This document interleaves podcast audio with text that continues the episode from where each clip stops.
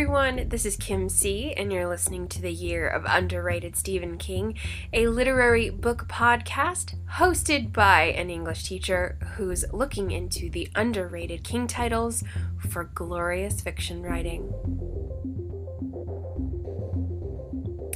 Hello, guys and gals, and welcome to the show. We are continuing right where we left off a few months ago in terms of Roland's journey. Please forgive me for the delay. Life is happening, the world is blooming again, perhaps just a little bit. Uh, but we are resuming Kim C's trek through the Dark Tower novels for the very first time very first time in my life. So, for those of you who listened previously to my Gunslinger episode a few months back, you will learn that I'm pretty new to the realm of fantasy. Um, fantasy is not really a genre I gravitate to, except when I think about it. I mean, I've read a lot more fantasy than I realize. I'm a huge Neil Gaiman fan, huge, and he does a lot of dark, modern fantasy, which is just absolutely magical magical. And of course, I do love indulging in fantasy television, most definitely.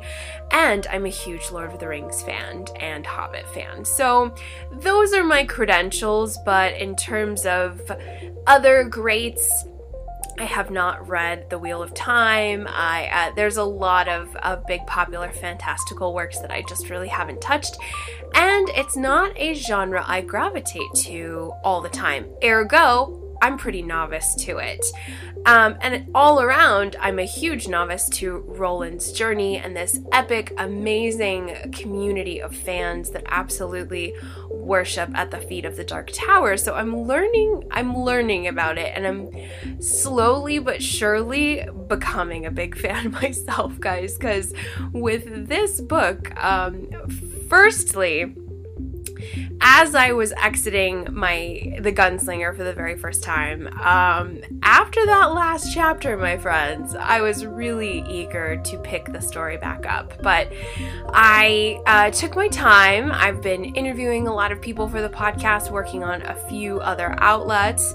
Um, but I put, picked up Drawing of the Three, took my time with it, and pleased. I am very pleased that I get to use this phrase in regards to this novel. And this is just such a fun little, I don't know if this is an idiom. Uh, I'm drawing a blank on, on what it is, but this little ditty is a phrase I love to use. I love it when it's used with other people, but it fits this novel perfectly. And the phrase is, now we're cooking with gas. And oh my gosh, I Oh, my friends, with this novel, King put some grease in the pan and the heat is turned up with Roland's story. And my guys, stuff starts to sizzle. Oh, we really get some fun stuff happening with this title, guys. And of course, King's powerhouse character writing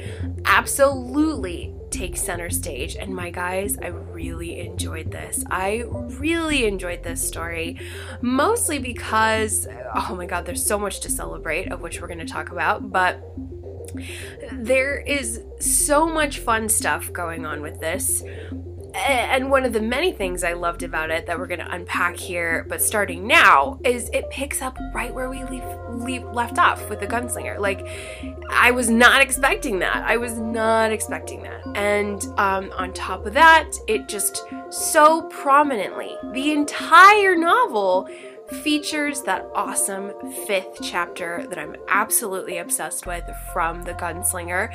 And that fifth chapter is called, of course, The Gunslinger and the Man in Black. Although I believe its first publication was The Gunslinger and the Dark Man. And the whole novel is a huge episodic unfolding of this last chapter, this prophecy uh, between um, Roland and the man in the the man, I, I wanted to say the man in the black suit which is a super wonderful short story inside everything's eventual if you haven't read it i had a little bit of wires crossing right there um, but in which roland and the man in black physically meet in the same space Roland caught up to him. You know the story. Um, but in that fifth chapter, you know what goes down. We are revealed as the reader about what the tower is in all its complex, mind melting glory. It is revealed to Roland. And then there's this extra special prophecy revealed in the form of very unique, very special sort of tarot cards that are very uh, specific and and just wholly unique to the men in black. And Oh my god, guys. So this this entire novel is just stemming from the best part of the gunslinger for me. Like my favorite part of the gunslinger was chapter 5 and now I get an entire novel that's basically uh, completely uh, putting a magnifying glass and a microscope under the best part of the gunslinger. So I'm obsessed. I'm so excited uh, that this book was as cool as it was. So We've got um, the last chapter of The Gunslinger. It absolutely gives me life. I loved everything about it. It's definitely the best part of The Gunslinger for me, as I keep reiterating. I cannot emphasize that enough. I really did enjoy the other parts, as you can hear on my Gunslinger episode, but there's something about that fifth chapter that absolutely blew me away. It hit the hardest, it sent my imagination soaring. And I love, love, love that soon after the epic meeting, epic meeting with the men in black, Roland reaches the mysterious beach and boom, the drawing of the three begins. So I super liked this quite a bit, guys. We have a lot to uncover in this episode, and I'm so very thrilled to be with all of you guys today. So please forgive the delay. Hopefully, it's always worth the wait. Um, but let's dive in with how we're going to break down this very cool second installment of The Dark Tower. So, uh, before I dive in with specific details, another reason why this novel is so very cool is coincidentally, as I kind of mentioned on the Misery episode, this is a 1987 published title, which if my math and research is correct, it's been about approximately, I'm not exactly sure how to factor in the actual writing time, like when he actually did the writing, but Publication wise, it's been about six years since The Gunslinger and the Man in Black was published as a separate story. Uh, so we've got six years since, but 1987 in particular is a year that we here at the podcast are really interested in. Coincidentally, because it's the penultimate year when we see the last release of King books under the influence of alcohol and cocaine. So, this title, Drawing of the Three, including Misery and the Tommyknockers, those three, the the three that uh, those last three novels appear to be this final trio of substance infused stories. At least according to the timeline, there may be more, um, but according to research of when King said he started to pursue sobriety, it was after 1987. There was give or take a big sort of confrontation, or there's a specific word they use for it, of which it's slipping my mind right now. Intervention. There we go yes, I love it when I when I can snatch it out of the air like that. Um, but uh, according to biographers and people who King has been very candid with in the past, around 1987, uh, 86, 87, we had a confrontation with family and friends, big intervention, and he decided to pursue sobriety. So this second novel we're exploring on the podcast is one that is connected to the final drug and alcohol days, and there is a lot to be said for that, guys and we're going to kind of highlight and talk about um, where we see that a little bit, uh, maybe where we see that thought process. Uh, there's some things, there's some connective threads I think we can join in terms of that aspect of it.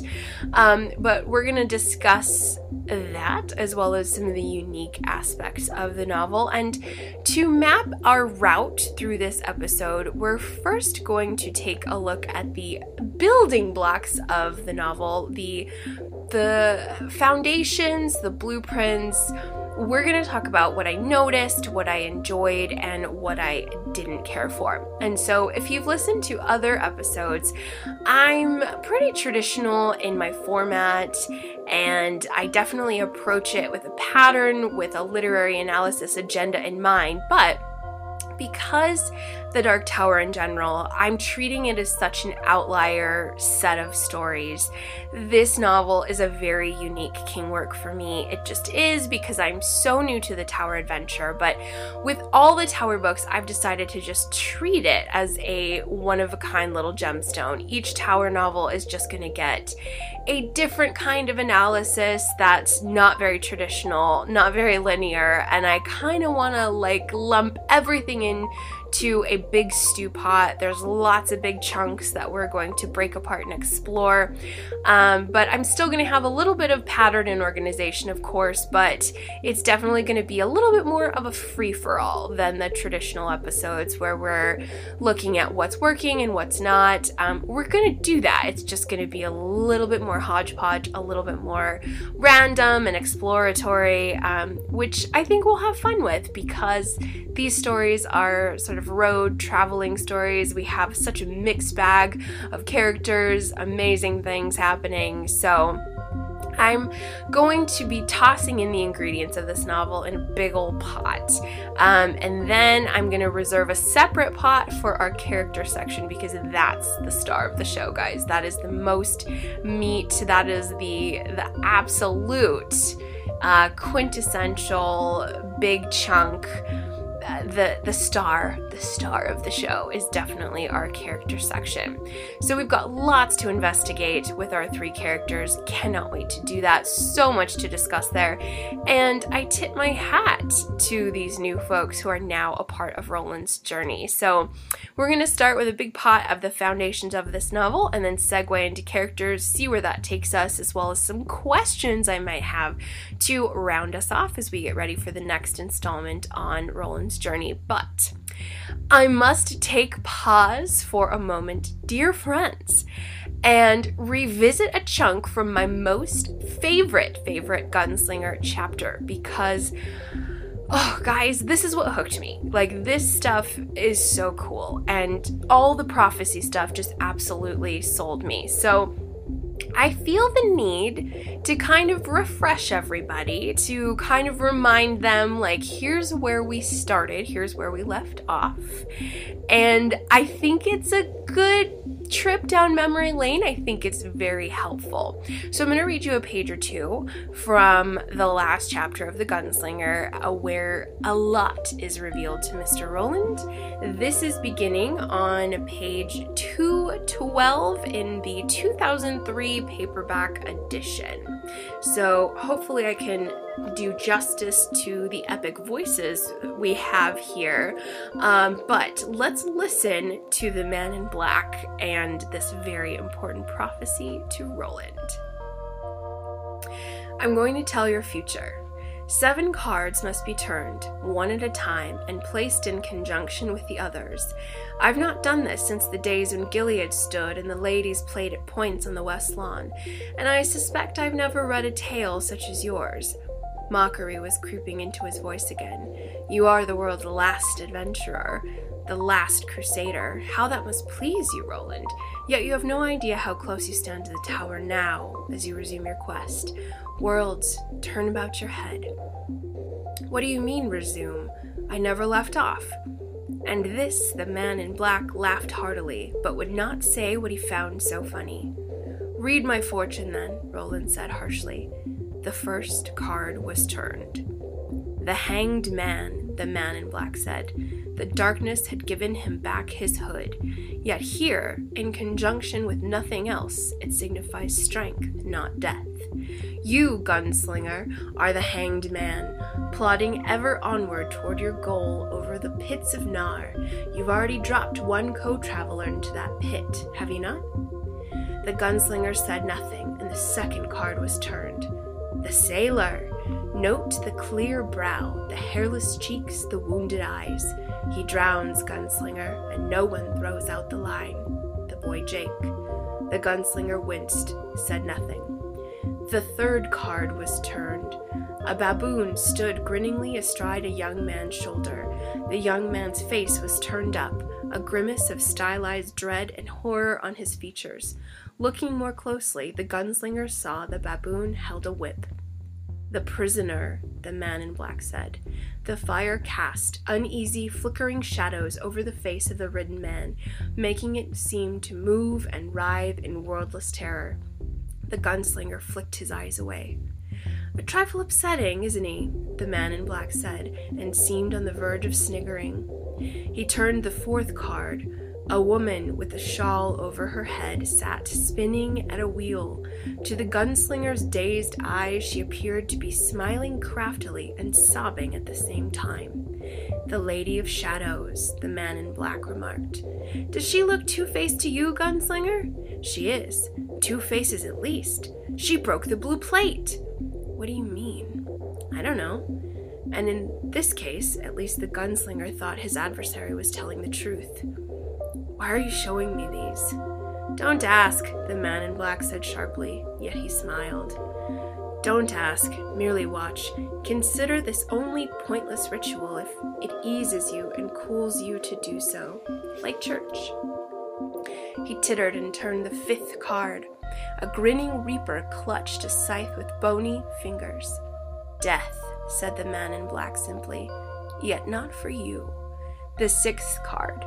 The gunslinger looked at it and felt a strange, crawling anticipation in his guts. The feeling was mixed with horror and joy, and the whole of the emotion was unnameable. It made him feel like throwing up and dancing at the same time. The tower, the man in black said softly. Here is the tower. The gunslinger's card occupied the center of the pattern. Each of the following four stood at one corner like satellites circling a star. Where does that one go? the gunslinger asked. The man in black placed the tower over the hanged man, covering it completely. What does that mean? the gunslinger asked. The man in black did not answer. What does that mean? he asked raggedly. The man in black did not answer. God damn you! No answer. Then be damned to you. What's the seventh card? The man in black turned the seventh. A sun rose in a luminously blue sky. Cupids and sprites sported about it. Below the sun was a great red field upon which it shone, roses or blood. The gunslinger could not tell. Perhaps, he thought, it's both. The seventh card is life, the man in black said softly, but not for you. Where does it fit the pattern? That is not for you to know now, the man in black said, or for me to know. I'm not the great one you seek, Roland. I am merely his emissary. He flipped the card carelessly into the dying fire. It charred, curled, and flashed to flame. The gunslinger felt his heart quail and turn icy in his chest. Oh my god, absolutely amazing. I love it. So, so good. Okay. So, the reason why I read that scene is to jog all of our memories. Uh, I wanted us to have a little bit of a boost and get ready for the main course that King serves up with this prophecy. Because these cards, guys, these three. But firstly, and I know I touched, I actually might have read that exact scene in my Gunslinger episode, I don't remember, but I did touch a little bit on this topic in my Gunslinger episode, but because it is so pivotal and so important, we really do need to revisit it. So, lots of symbolism here, guys, when it comes to traditional tarot. So, we have with the Man in Black seven cards. So, folks, whenever, if ever, you have done a tarot reading in your past, whether it's at a house party or you paid somebody, there's a couple ways they'll do it for you. And in my dabblings with friends, they will lay out the cards for you on a lovely little mm, towel or uh, something with a lovely texture, perhaps a velvet little shroud there, typically. They will uh, lay out either seven cards or 10. Okay, and so the 10 has a kind of pattern that the men in black kind of did. Uh, so they call it a cross. And so there's a lot of stuff going on in the middle, and then they'll build like with the cards this pattern that is stacked up on top of each other. So imagine, if you will, you can look up if you want to type into a search engine 10 card tarot spread. Um, it'll kind of show you what it looks like and they do a little bit of a satellite kind of like it said in the text and then with cards 7 8 9 and 10 they will stack them on top of each other and the 10th card is at the very top. That's the final card and it represents the final outcome. And so i'm really intrigued by that because it's like a tree trunk kind of thing a tower kind of thing um, so i'm not really sure on the lore of why they spread the cards like this. I'm not an expert, I've only dabbled. Um, I'm more of an astrology person rather than a tarot person. Um, so I don't know a lot about it. I don't know a lot of behind the scenes pagan practice stuff. But if you know, dear listener, please write into the show and give me some schooling on that because I think it's really essential to kind of nerd out to this part of Roland's journey, which I'm enjoying immensely. Um, but here, with the Men in Black, rather than the 10 card spread, King gives us 7 cards, uh, which is another popular option with tarot, a 7 card spread. And so I looked up the placement significance of a seven card spread, and I thought it was pretty cool, guys. So I wanted to share it with you. Um, so if uh, this is something that you're moderately interested in, I wrote down, let me grab my notes here, like a super book nerd. So, to remind everybody, we have the first card is the Hanged Man, right? Card number two, the Sailor. Card number three, the Prisoner. Card number four, the Lady of Shadows. Card number five, Death. Not for you, death, but death. Number six is the Tower, and number seven is life not for you. So, if we look traditionally at a seven card spread in um, tarot, here is what the, the placements mean. For the first card, past influences. Card number two, present situation. Card number three, upcoming influences. Card number four, the lady, or pardon me, best course of action. Card number five, attitude of others. Number six, possible obstacles. And number seven, final outcome.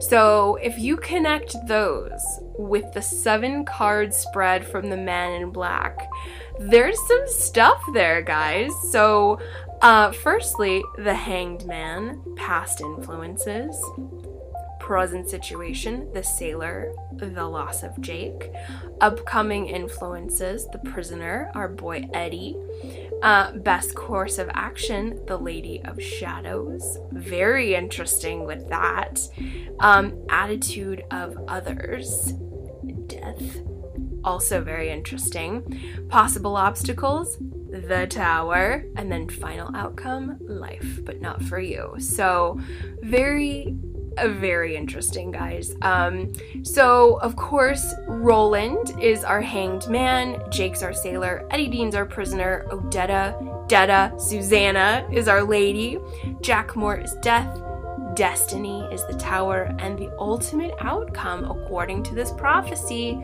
life, but not necessarily for Roland. So, what do you guys think? Is there something there? I don't know. I may be reading too much into it, but I couldn't help it because oh my gosh, guys, there's just so much symbolism behind these characters and this journey. So I really nerded out. I really kind of started to connect. I got heavily into it. We have so much in this story, guys. The drawing of the three is absolutely jam packed and it's totally like a Velcro snap to the ideas put forth in the last chapter of The Gunslinger, actually, the entire story collection of The Gunslinger, but it's fleshed out the drawing of the three is is fleshed out in such a stronger way. So more on that in a little bit, but once more last sort of nerdery on tarot, but I just got to get it out guys. So I should mention the Lady of the Shadows, the Prisoner, the Sailor, and the Card of Life, these are not real traditional tarot cards.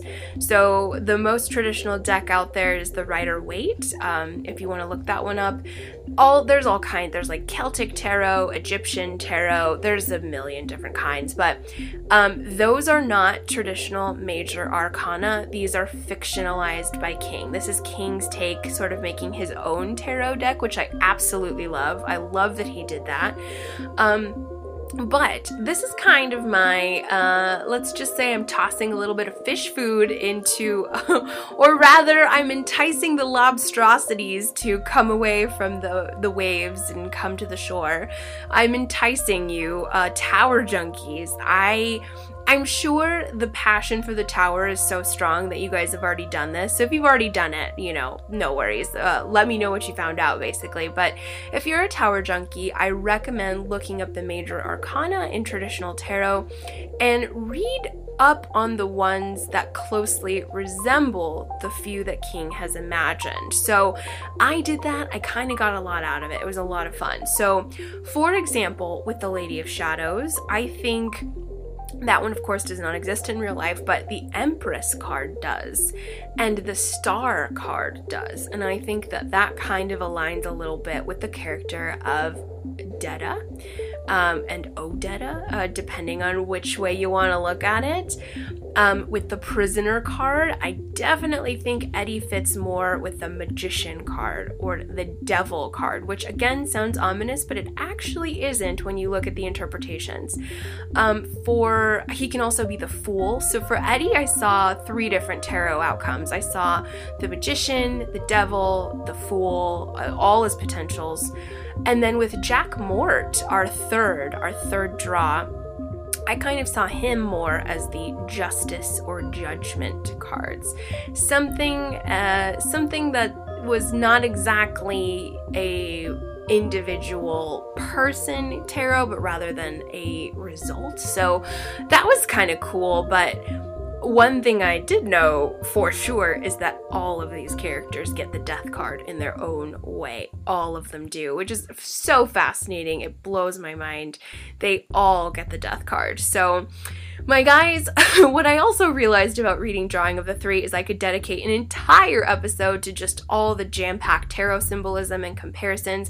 Also, the ancient mythology symbols we have in here. Just, so awesome because these first people within Roland's quartet, uh, not only do they deserve the death card, but perhaps the Wheel of Fortune card. So, I guess what I'm saying is if you're a tower junkie and you have not got your hands on a traditional tarot deck, uh, let's do that. Let's do some nerding out um, because the tower is, of course, a real card in the traditional tarot uh, situation there, and it always means something bad. So, love to know your thoughts on that because you guys who have read uh, this journey multiple times know a lot more about the tower than I do at this current time. So, the tarot card that is the tower is always dramatically not good. So, yeah, just throwing that out there. But uh, before I just continue blabbing on about all this nerdy stuff, let's head into our next section and open up these three floating doors on the beach, and I'll see you there.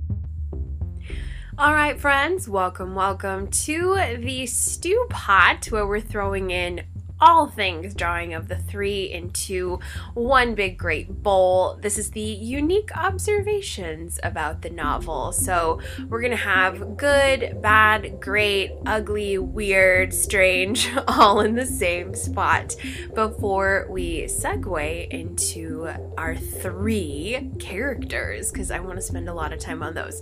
But I have four little categories inside this stew pot here today, and we're gonna start with the first topic, which is paging 1980s action movie.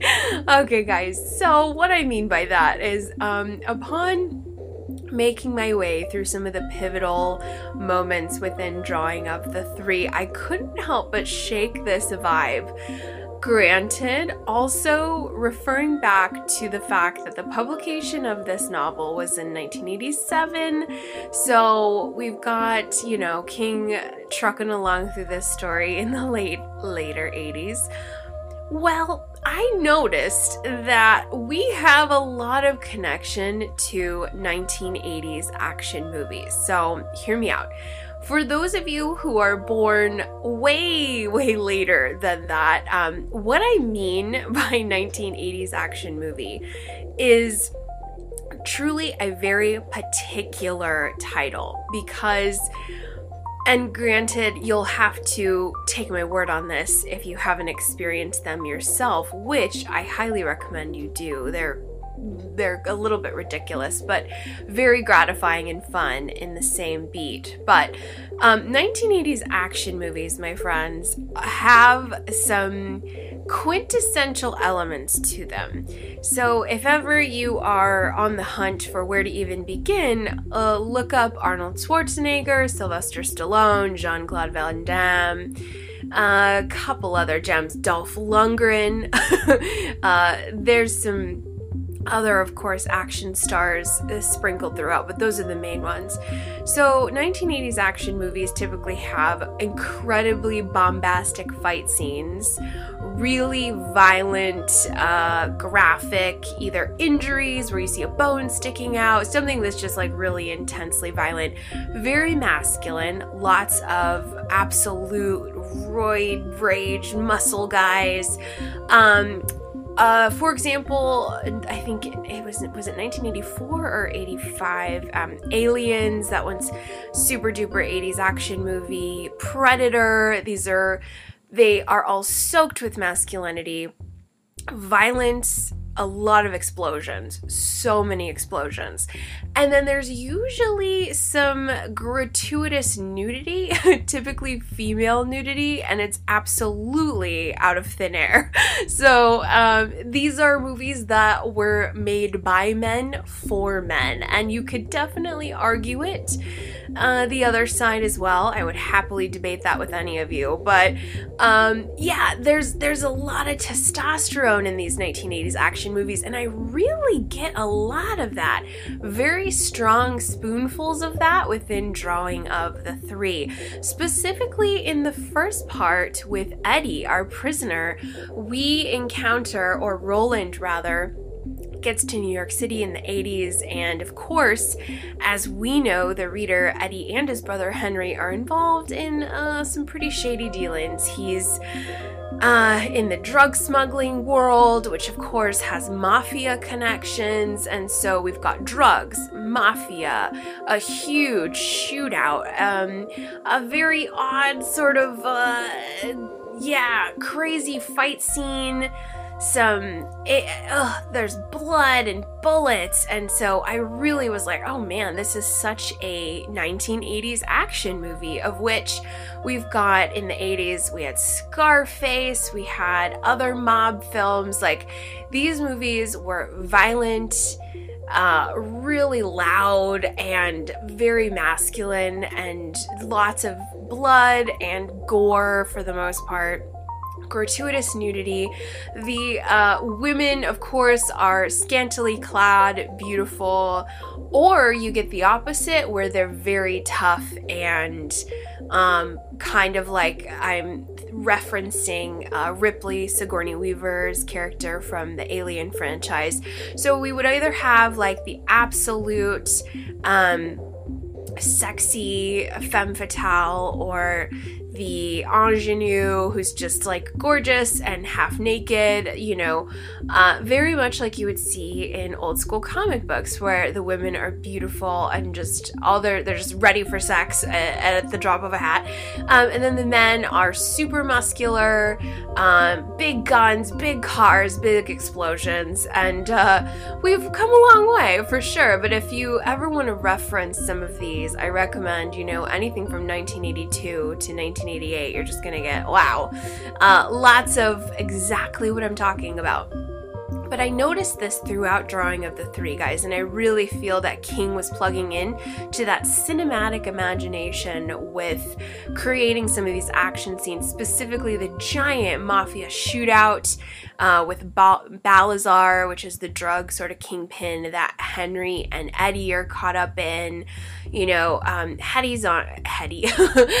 Henry is addicted to heroin, there's cocaine, there's just drugs everywhere. There's drugs absolutely everywhere. So, heroin, cocaine, um, blood, guts, gore, nudity. Um, and then we we see that quite a bit with Roland's injury. I'm going to get to um, that here in just a second, but we have some really bombastic loud, uh, explosive action scenes within Drawing of the Three, and I really feel it's the symptom of the time it was written. So, uh, for those of you guys who have read this title a couple times, what do you think? Do you think that that works? Because that is the vibe I got 100%, especially in our various uh, step ins to uh, New York City and just what a grimy place it was.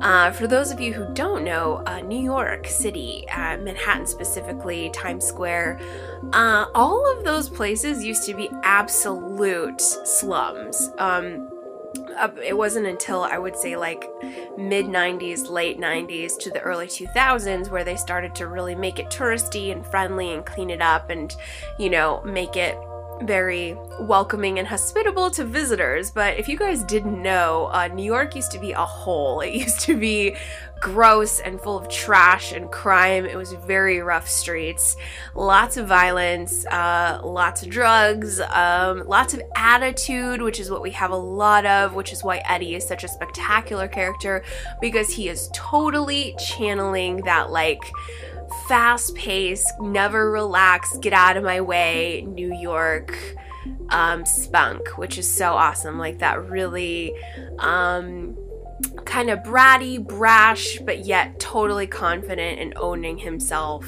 kind of thing. More on Eddie in a little bit, but my first sort of little chunk there for all of you guys is if you reread Drawing of the Three, let's channel the 1980s action movies a little bit because I think it's fitting right in. All right, so my number two category in the stew pot is body extremity.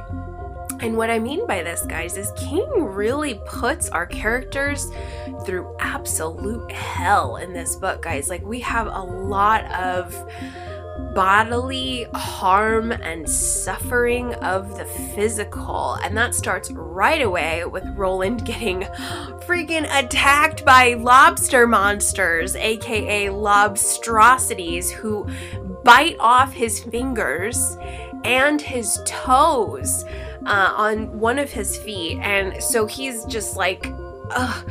We just see so much suffering on Roland's side. He's has ab- missing limbs, missing fingers and toes, which of course creates a terrible infection, fever, haze, hallucination.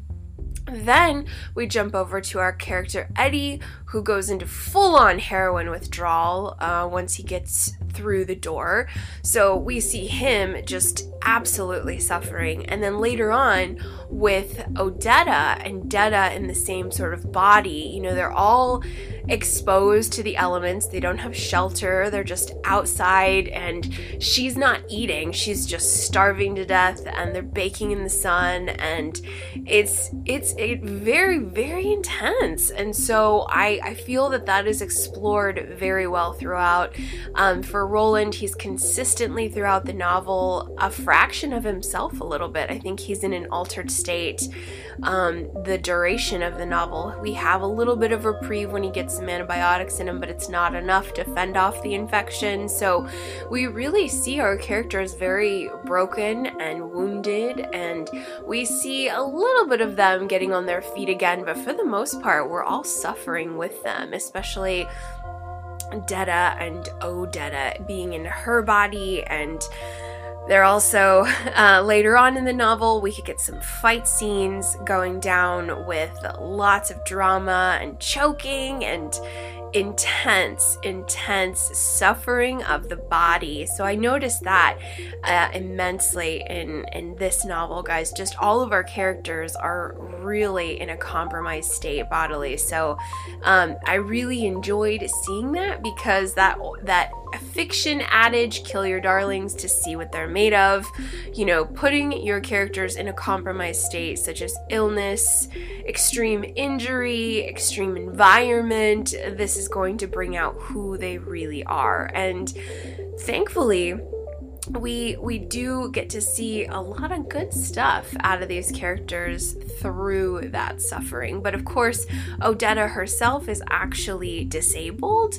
Um, in multiple ways. Uh, not only does she have a physical handicap of not having legs, so she's in a wheelchair um, due to a terrible accident as a child, but then she also has a very, so I hesitate to call it a cognitive dysfunction or a cognitive disability because that's not exactly correct, but she does have an affliction of the mind and of the personality that was caused by not only a childhood injury, but let's say the wheel of Ka, perhaps, or the hand of fate that uh, allowed this to happen to Odetta. So we've got a lot of body extremity going on in Drawing of the Three, which I actually appreciated, especially knowing that Roland, he's our main guy, right? This is our second adventure with Roland. We are, you know, trusting him to lead the way, and all of a sudden he is busted and broken. It's like, oh my god,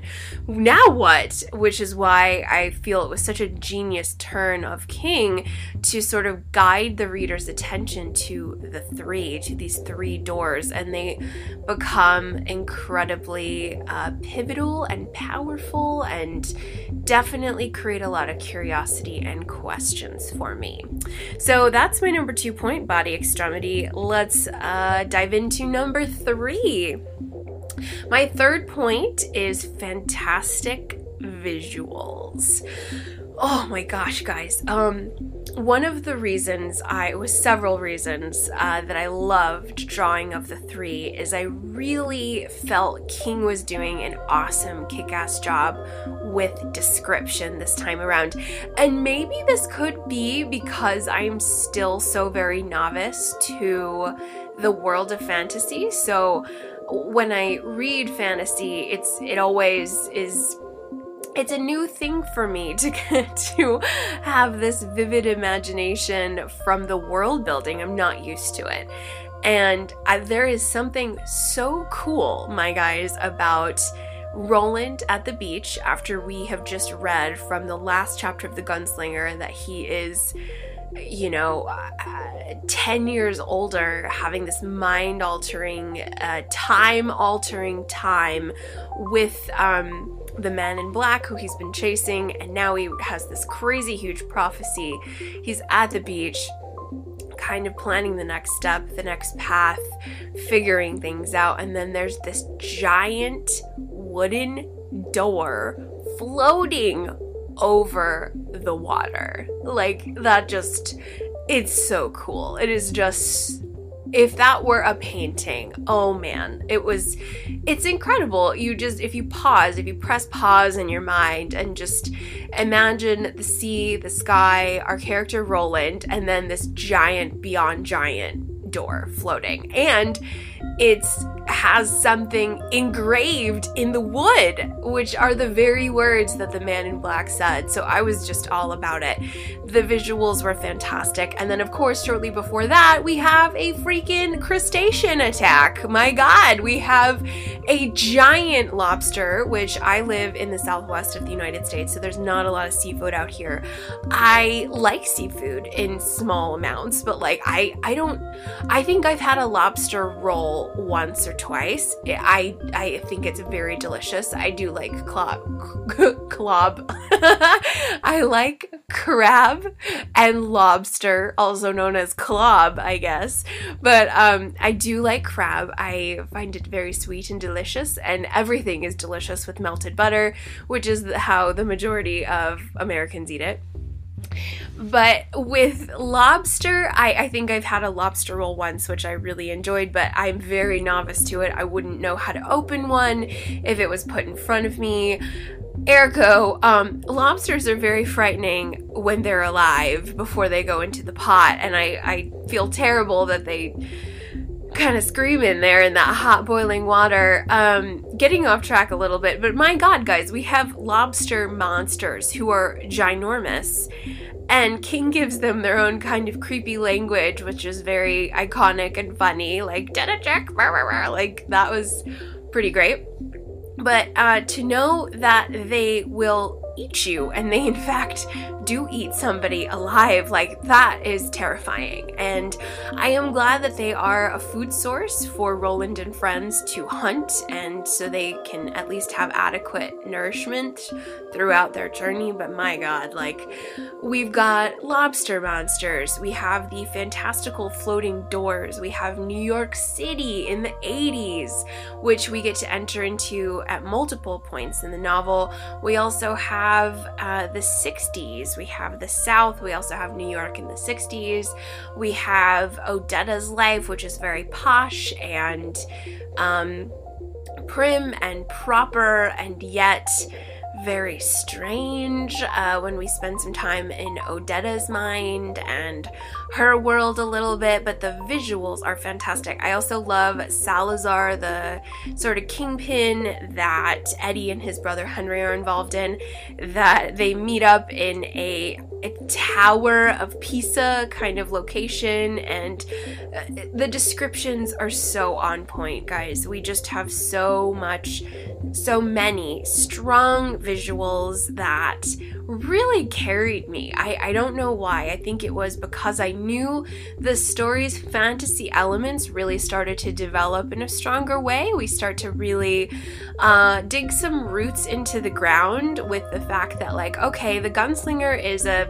kind of an experimental stringing along of stories where we have this character Roland bumping and bouncing along these five loosely connected tales, but then, of course, King just grabs all that sand at the end of the fifth chapter and then is like, all right, follow me now with this fantasy setting, characters, world that I want you to continue following these breadcrumbs with.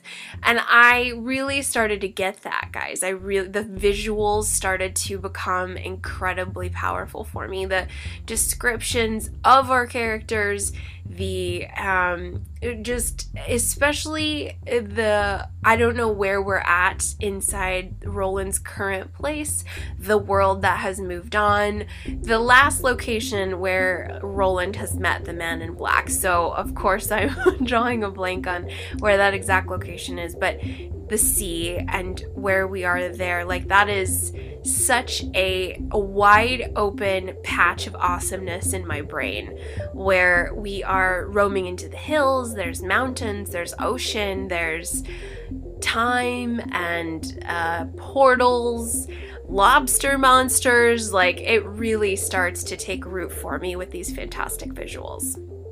And then my number four. So, this is my last point in this sort of stew pot uh, lobster bath, we can call it. Um, and this is going to lead us into our next section, which is going to be all about our characters. But the only aspect of drawing of the three that I wasn't crazy about, guys, and I, I just wanted to drop it here because it has to do with characters, is King does such a beautiful job with our main characters. I mean, Roland is fleshed out more, Eddie, Odetta, Detta, um, as well as Jack Mort, and but we have a lot of side characters, guys, like a lot. And these are people that just pop up like daisies and King just gives them a kind of side story. For example, it starts off right away when Eddie's on the plane trying to smuggle a vest full of cocaine. The flight attendant, all of a sudden, she's getting a little bit of backstory. She's inserting herself into Eddie's story. We have so many. We have in Detta's story the jewelry store clerk we have later on in the Jack Mort portion, the prisoner, or not the prisoner, in the pusher portion, we've got the gun salesman, we have buddy cops, we have a pharmacist, and I just don't care about them, guys. I don't. I I go with it. Um, but for me, it was like uh, I was so enjoying my time with our main characters that like I did not give a crap about anybody else. And I understand if King wanted to just broaden the scene with some extra bodies, but it's like, please don't deviate with narration. Like I don't want a point of view switch to these people. And that's what I would say. I wouldn't call it a weak portion of the novel because the novel is very strong. It's written in, uh, it's got a lot of strength to it, I will say that. But like, I really wish that some editing could have been done on these side characters that King gives a lot of screen time to. Like, a lot of screen time. I was following these buddy cops page after page after page. You know, some of the drug dealers, some of the guys from Balazar's gang. It was like, I don't care. I I want to get back to our main three. So I uh, it's fine if you want to say that there was a pharmacist or there was a flight attendant and kind of just background noise on these people and side characters. You can maybe give them at most a paragraph, but like don't give them dialogue. Like what are you doing, Steve? I don't care. I don't care about these people. I care about Eddie and Odetta and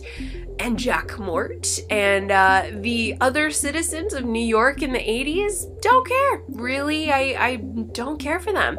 And this is perhaps a unique thing for me as a reader, just because I found myself really digging my heels into Roland's story. I was like, oh man, like these three, and they're a part of his destiny, and like, well, who are they? What are they? Why are they? Like, I was just going nuts. Uh, trying to unpack all of the layers that each of these characters, each of the three, represent and how they're connected to the Man in Black's prophecy. That's where my mind was at. I was, I was uh, miles away from these kind of dumb, flat, useless, unnecessary side characters, these just sort of background fodder people where King just kind of goes on little tangents talking about, oh, the pharmacist hates his job and he hates his father for making him be a pharmacist. And it's like, ah, can we get back to Roland? Can we get back to Jack Mort? Can we get back to the island or the land we were at? I want to get back to the beach. What about the lobster monsters? What about Odetta and Detta and that giant mess? Like, that's who I cared about. And I feel if we would have edited down some of those characters, those side little things there, it just would have given us more time with our three, which is what I wanted because they're amazing And the fact that this is connected to the Man in Black prophecy, you know, that's where my mind's at. I'm like, oh my God, like these three are a part of Roland's destiny. And the tower. And guess what? Um, Roland's gonna screw them all over to get to the tower, and they know it, and he knows it. And oh my god, oh my god, like the revelation of that is mind blowing to me. And so, as I was making my way through the story, the narrative power that King was constructing completely overshadows these side characters, and they started to annoy me, guys. They did because there's so many of them. And I understand he's building a world, he's building a contemporary 80s New York City, he's building, you know, these portal jumps, these people who have influenced our three. But I'm sorry, I was over it, guys. I was like, no, no more side characters. So I thought I would throw that out there and see what you guys thought. Maybe it's maybe you don't mind at all because they're they go through their phase in the novel pretty quick and then it's right back to our three.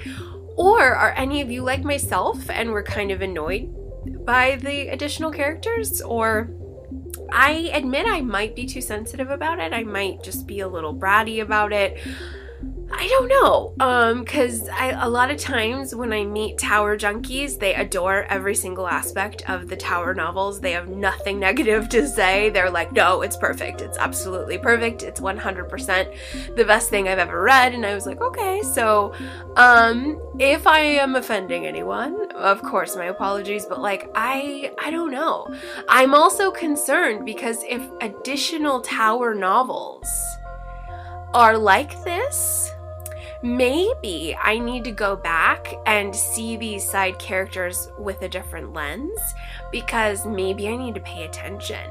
Because what would really blow my mind is if these side characters from Drawing of the Three pop up again in the later novels. That would blow me away. I would absolutely be flabbergasted if that's what happens. So, uh, if it is, I will uh, fall on my sword now and I will retract my statements and I'll go back and I will probably have a little bit more patience with these side characters, these B B players in the in the story. Because if if that is in fact how this journey unfolds, then I have some problems and I might have to remedy my reading a little bit. So, you guys can let me know uh, if I need to maybe have a more accepting eye when it comes to these side people for the very fact that they're going to pop up again, which would greatly surprise me. Or maybe you felt the same way and you were kind of not into them as well. Uh, yeah, let's talk about it. So, those are my four. To recap, we have number one, Paging, the 1980s action movie. Number two, Body Extremity. Oh, we are busted and broken in this book. Number three, fantastic visuals. So many cool standout moments that I wish I wish there was a calendar of drawing of the three, and I wish I could just have a lot of stills from the novel month by month and I could just frame them all at the end because there are so many beautiful moments. And then lastly, no side characters needed, Mr. King. Just a just a thought, just an idea. I felt there was a little too many, really didn't care about them, wanted to get back to our 3 as quickly as possible. So that's my four. Let's put the lid on this stew pot. Maybe we have a lobster boiling inside, maybe not. Lobster stew, anybody? Uh, that might be really good with uh, a nice sea bisque and perhaps some bread. um, so let's get that cooking and head into our next section, which is the characters of drawing of the three.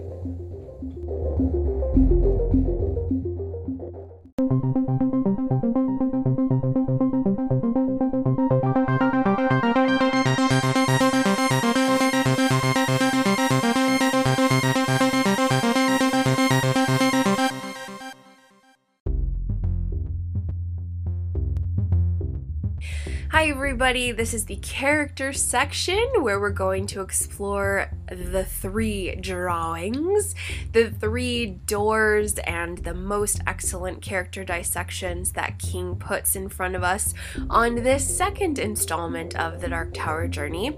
So, just a heads up, I'm going to be talking a lot about plot reveals with this character section.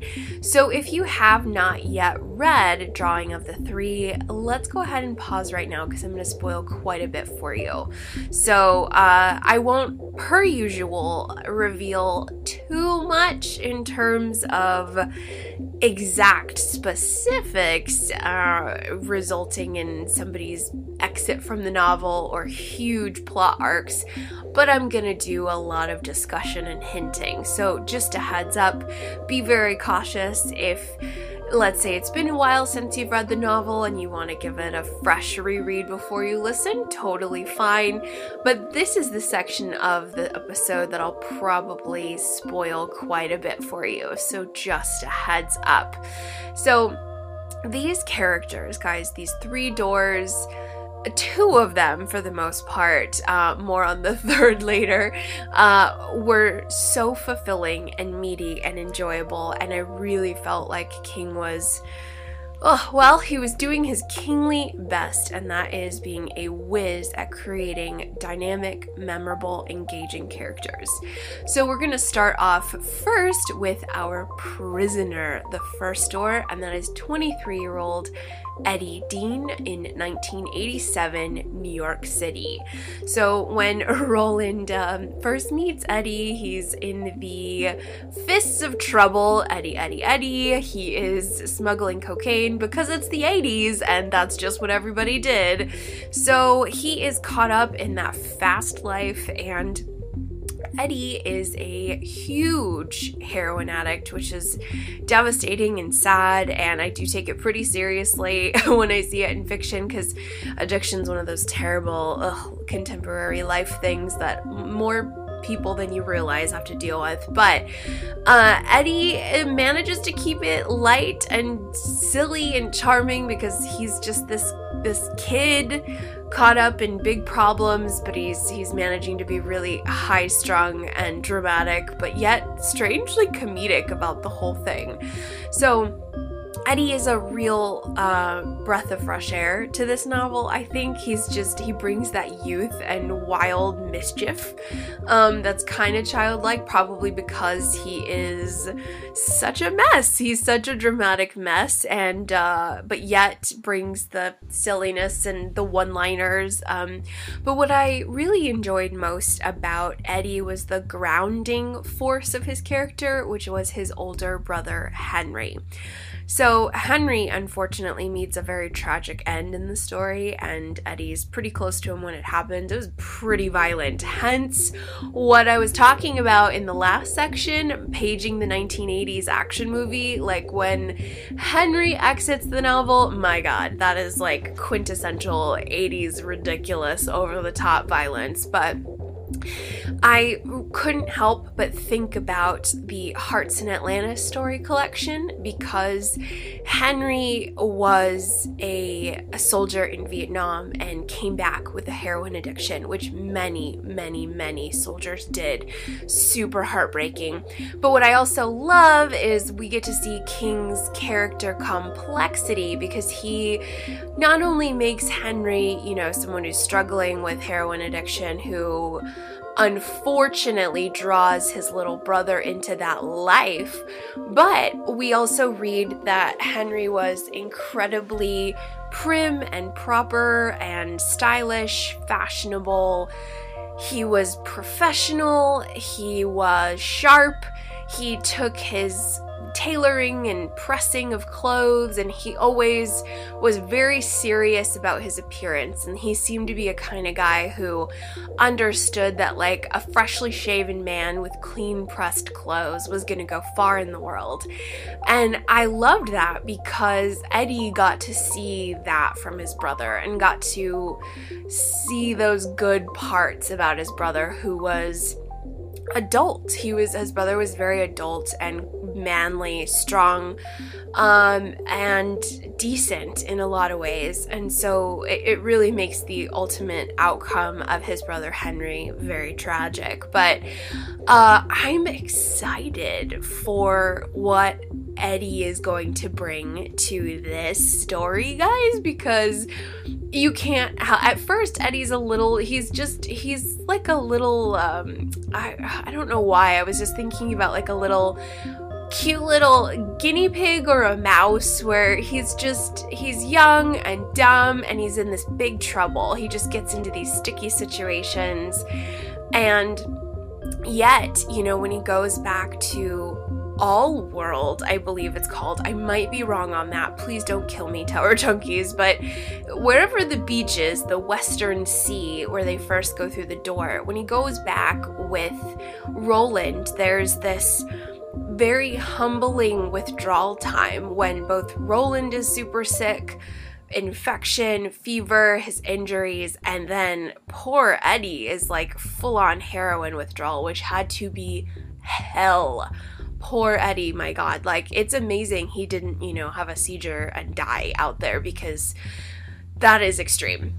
But I really enjoy Eddie's character, and I uh, start to I'll get to this in the next section, but when it comes to his bond with Odetta, so more on that in a little bit. But I'm very excited for the kind of person Eddie becomes in this book because when we meet him, he's just this high, high stress, super anxious live wire of a little New York street kid who's just one big ball of anxiety and craziness and mischief, but yet deep love for his brother, uh, deep, you know, just just like a streetwise little bratty kid who's tremendously funny and charming even though you know he's kind of annoying at the same time there's just so much to like about eddie and i like that role. roland's like this stern serious cowboy and he's pretty charmed by eddie too and has to kind of yell at him like hey um, do what i say before you get shot so I was immediately uh, smitten with what King was doing with the character of Eddie Dean. And then once he and Roland, Eddie and Roland, are in the same place, kind of suffering together, and then you really see this kind of quiet, subtle maturity with Eddie. And I think it's just maybe the healing process of his body, of his mind, that he's no longer under the influence of of smack like um, it's it's very possible um, but that's what i observed. That's what i observed. Is just kind of this either maturity of being outside in the elements. He's no longer in the city anymore. He's just far away from all life the only life he's ever known and he's just with roland now. And so there's a really big shift in eddie's character very blank canvas by the end. Um, aside from uh, our next character who is huge my guys. Oh my god this next character blew me away, as I'm sure she did all of you. And that is our second, number two, the Lady of Shadows, Miss Odetta Holmes slash Detta Walker slash Susanna Dean. Oh my god, guys. Okay, so, oh wow. Um, this woman. So, firstly, the chunk of text that I read from the gunslinger in the first chunk of this episode, I felt was so powerful and revealing because the man in black calls it. He kind of already calls that this Lady of Shadows is going to be uh something bananas like this is a two-faced lady this is a this is two people in the same body so meeting meeting Odetta, which took me a minute. I was I'm kind of questioning King's why I mean, uh why did he have the names so close together? Um I think it's a little confusing at first, but after, you know, a couple chapters you get it. The difference between Odetta and Detta. But Odetta Holmes is a really layered character, guys, and there's so much to say about her. Like, she is one of the women in King, in the world of King, that I think I could teach an entire class period on. Like, she is that layered and complex and this lady, wow, like she is somebody who I want to follow in the next book. I am very curious about this lady and the before I start talking about her individual character, uh, this is just throwing this out there, this question for the Tower Junkies out there. So in the Gunslinger, I don't remember exactly which chapter. It might be the first one when Roland's at the village of Tull. There's like a faint memory of a Susanna, of a, I, but was it Susanna or a Susan? So, yes, I think it was a Susan. So maybe I'm getting off track because I think I, if it was a Susan Delgado, then that's somebody different. Which, da- damn it, Stephen, like, why do you have to confuse me with these similar names? Okay, so if it's Susan Delgado, that's somebody totally different. But for a second, I was like, was that Susanna he was talking about that, like, burned or died from smoke inhalation or somebody who was burning to death, probably a Susan Delgado. So I won't, I'll just answer that question myself. But um, at first, I was like, wait a minute, is there some crazy time stuff going on where like, there this incarnation of Susanna Dean was this other Susan. I'm I think I'm getting ahead of myself, which is this is why uh, fantasy is often a challenge for me, folks, because I go I spin out of control with theories and thinking. But anyway, so we first meet Odetta Holmes. Um, in the 1960s, she's living a pretty privileged life in New York City. She has her very own driver who cares about her a great deal. She's got money in the bank with wealthy parents, and yet she is uh, a freedom fighter. She's uh, attending protests and demonstrations in the South. Um, and she is a black woman who is making her voice heard. Not only is she a black woman, she's also a disabled woman, as we find out. She has she's a double amputee. She does not have lower the lower halves of her legs due to a terrible injury.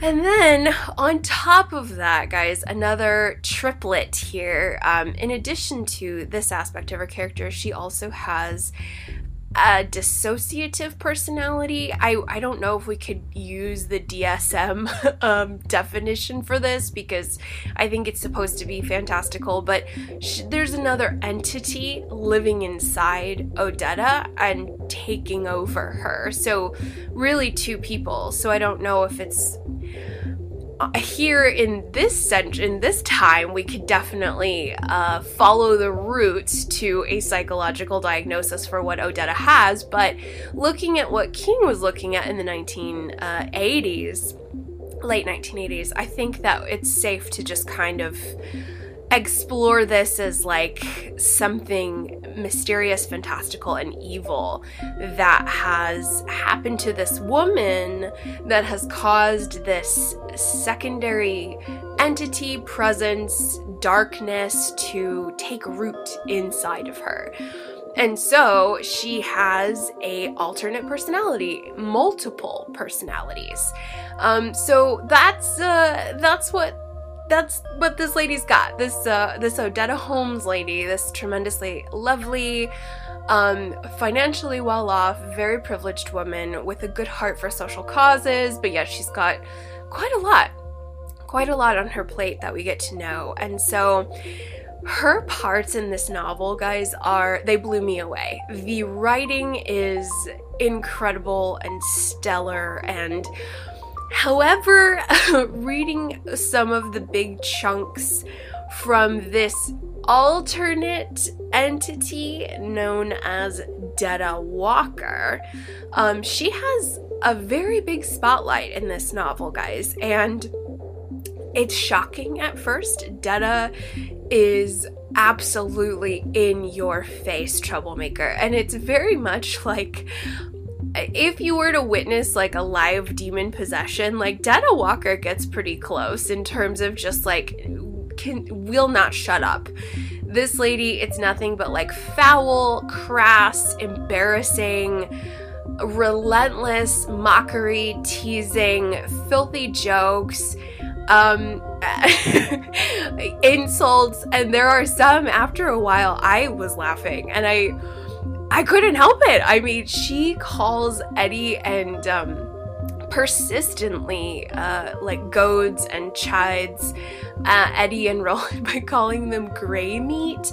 I don't know why I found it funny, but after a while, it was hilarious. And I, you know, I kind of feel bad for laughing because I don't know if Detta Walker's sort of demonic rants age as well as they should could um there's there's just a lot of racist stuff in there there's a lot of you know sexual innuendo that's really crass and um I, yeah, so uh, there's a lot of racial stuff in there that I don't think uh, works as as in the 21st century.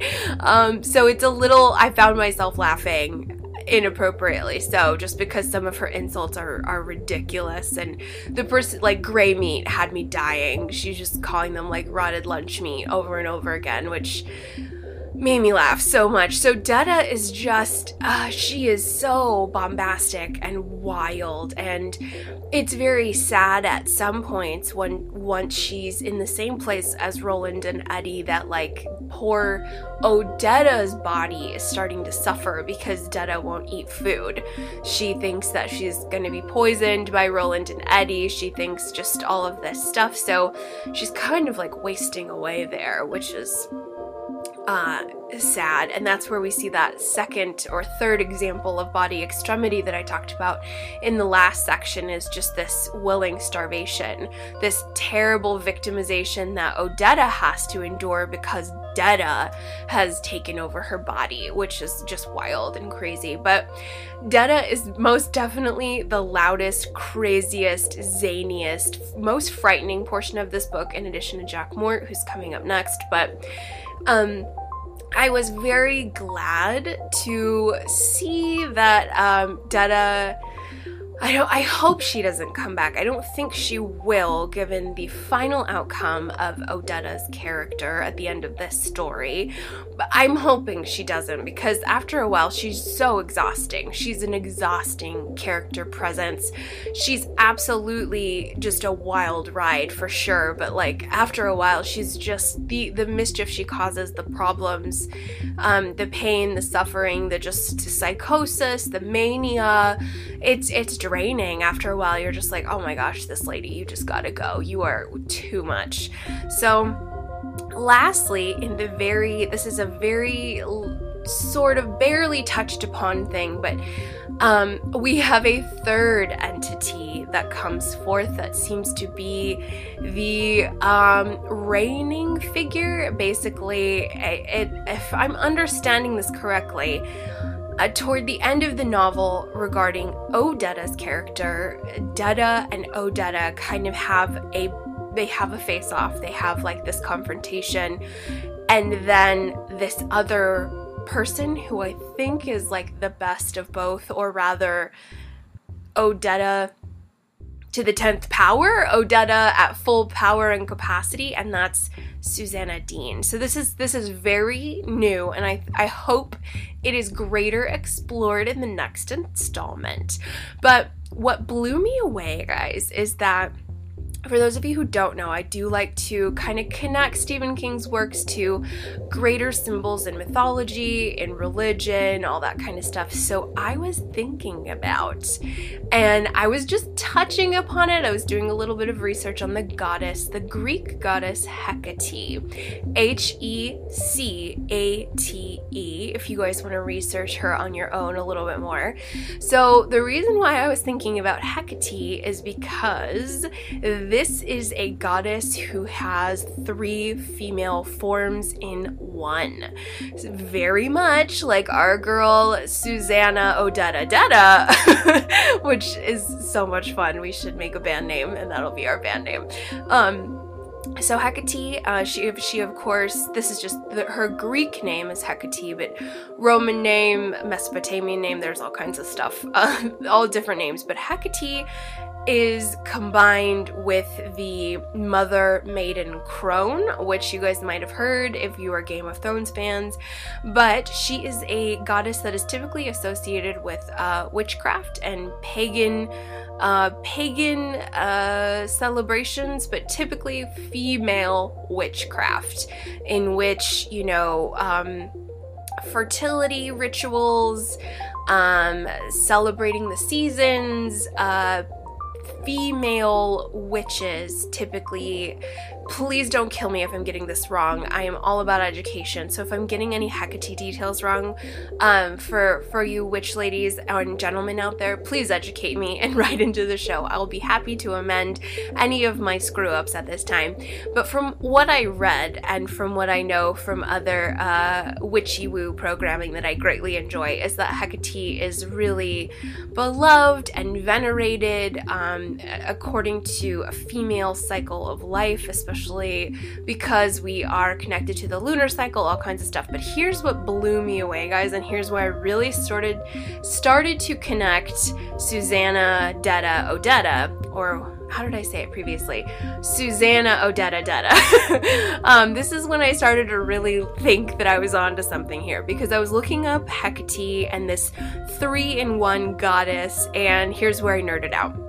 This is from Wikipedia, and it says Hecate is a goddess of boundaries. She is associated with borders, city walls, doorways, crossroads, and by extension, with realms outside or beyond the world of the living.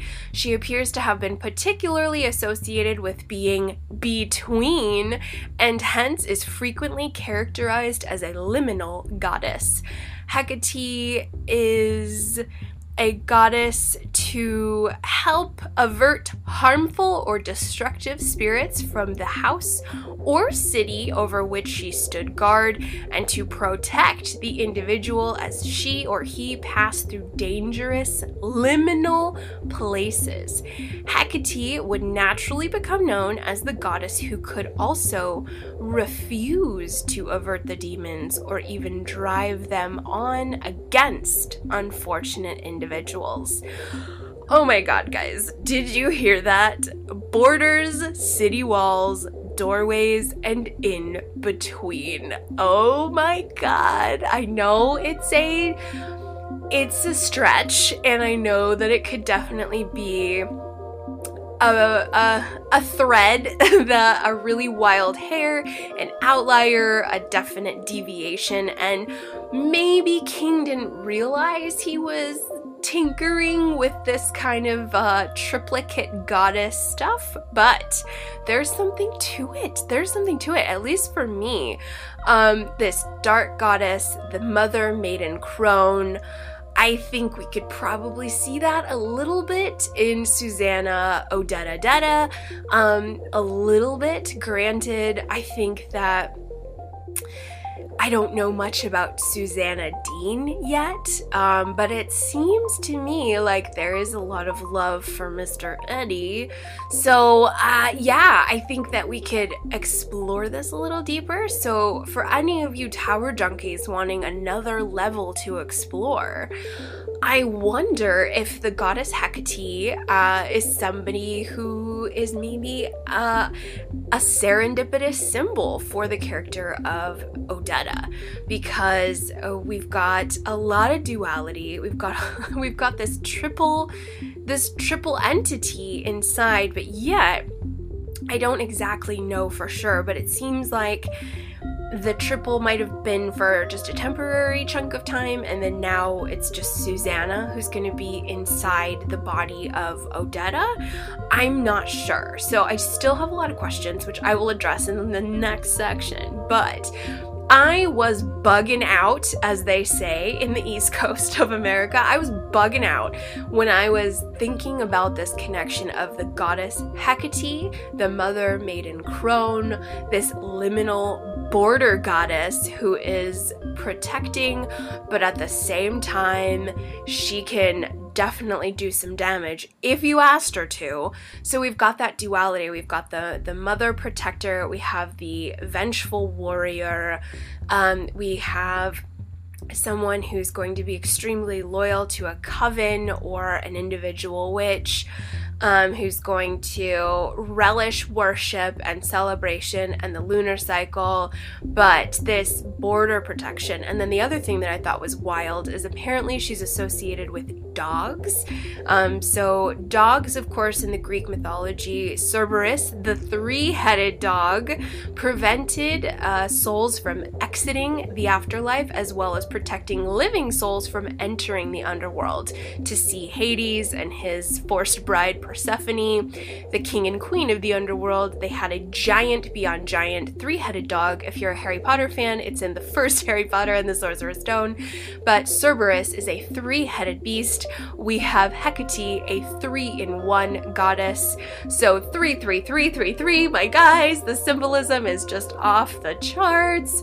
It's so cool. So I'm so curious to find out if the three inside of Odetta. However, I think I have to call her Susanna now. I think. I think that we've now, at the end of this story, reached a new thing. So I wonder if Odetta and Detta just kind of canceled each other out and are vanquished forever, and Susanna is sort of the reigning supreme, and she's the head, she's the, you know, the now the head of this body of uh, the best of Odetta and Detta. I I'm still a little iffy on that.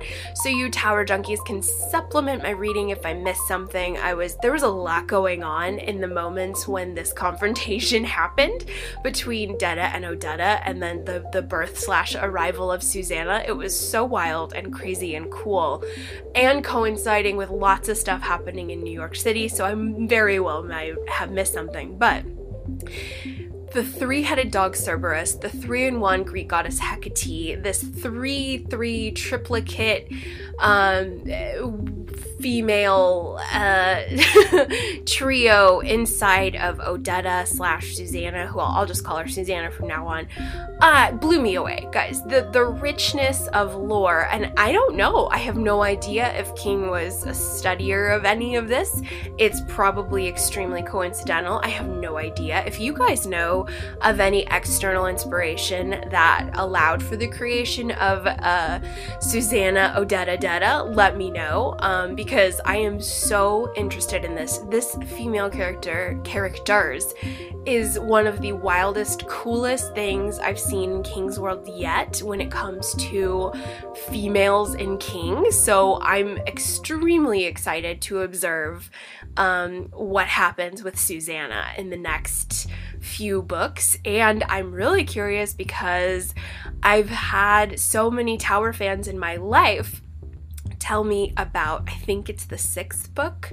It's called Song of Susanna. Am I right? Is she, is that her?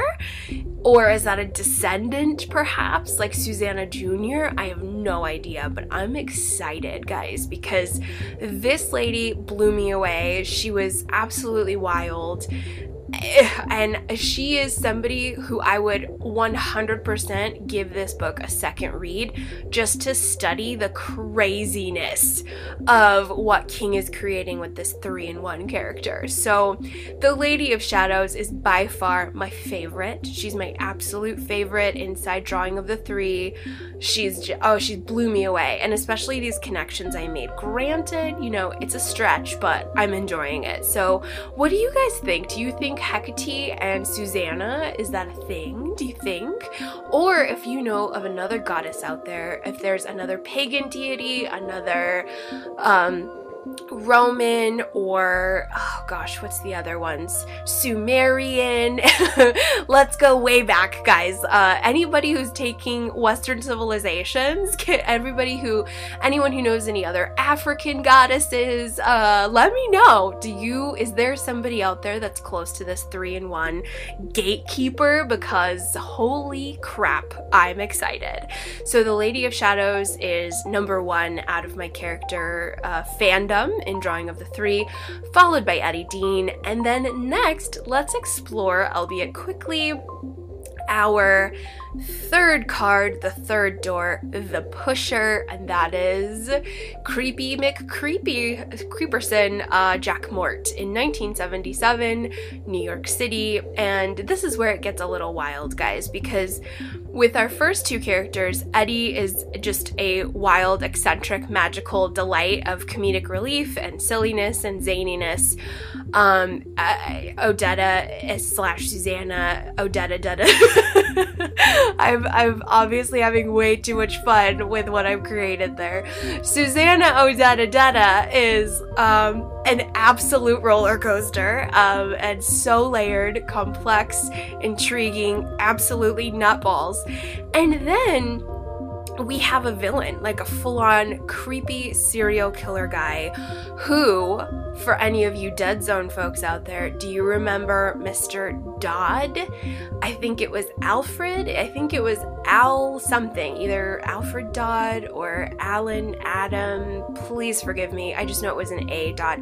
Um, inside the Dead Zone, he was the strangling rapist serial killer that was terrorizing Castle Rock until uh, Johnny got on the case and helped. But uh, yeah, so Jack Mort is gross and terrible and a sadist and murderer and uh, likes to inflict a lot of harm by dropping bricks on people from extremely high heights and uh, ruining their lives, which he is, of course, connected to the Odetta Detta split, as Odetta, as a young baby, as a five year old, I believe, was victim to Jack Mort's brick, which makes me just so murderous with rage that a child was harmed that way. But Jack is disgusting and he is creepy and Roland, um, we find out that Jack is extremely connected to Roland's personal journey as he, and not necessarily the man in black, and here's why I have some questions, more on that in the next section. He is, in fact, the entity that pushed young Jake Chambers in front of the taxi in which Jake was run over, killed, and then appeared in the way station, which is the second or third um, story inside of the Gunslinger. I think it's the second, I think.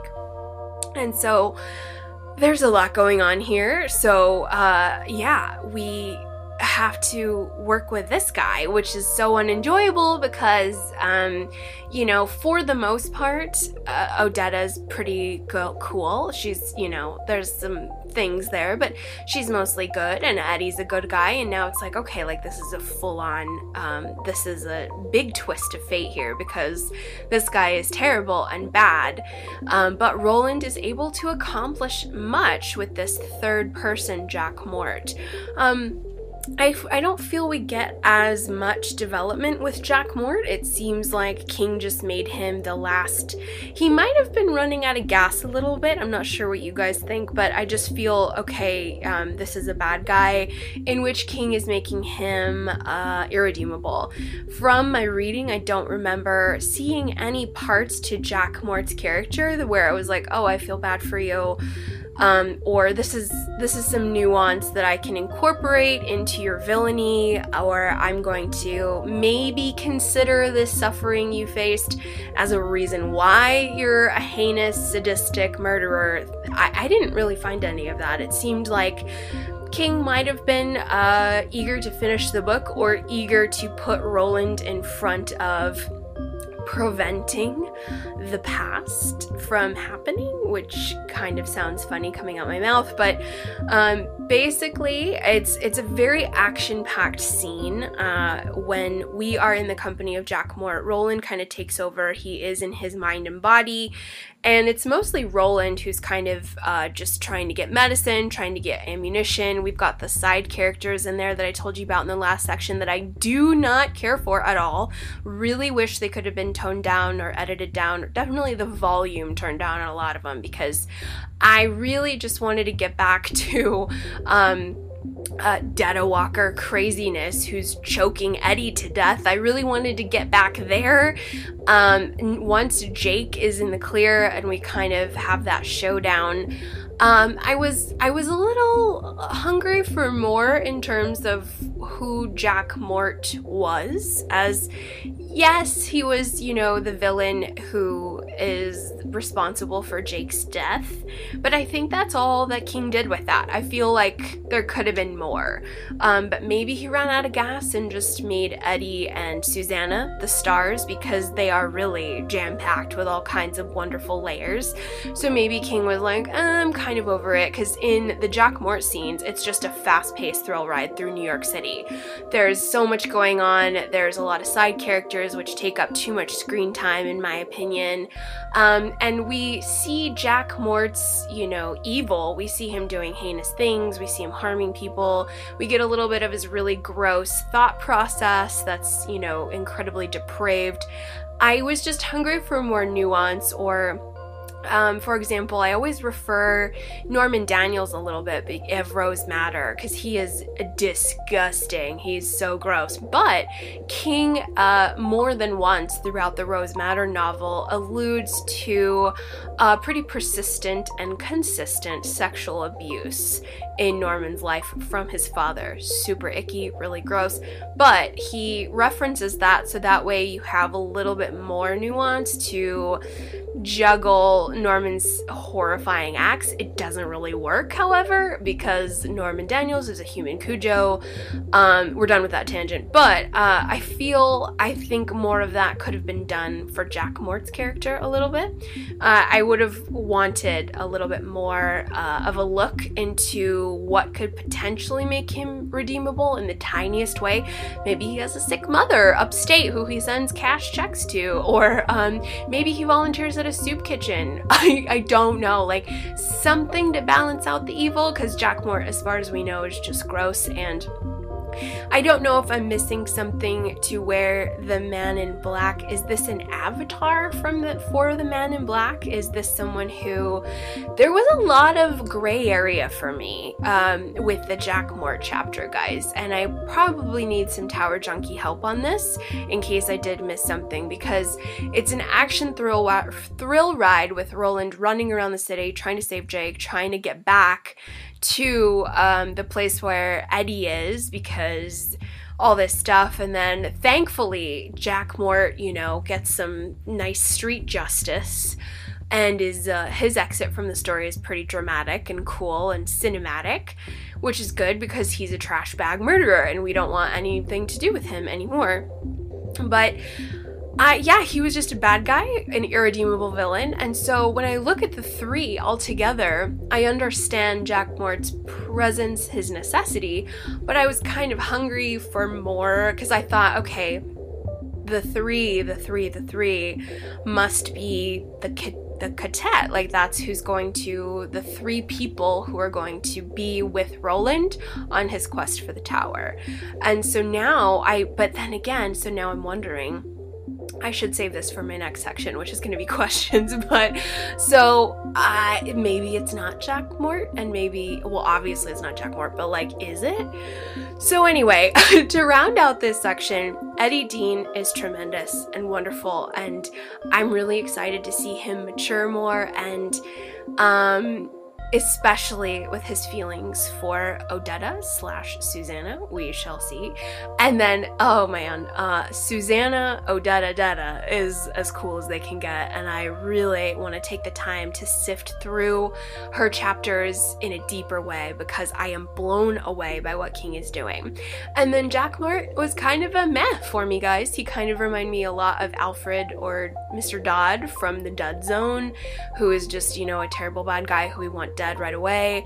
Um, so I'm, I'm kind of wishing more could have been done with that.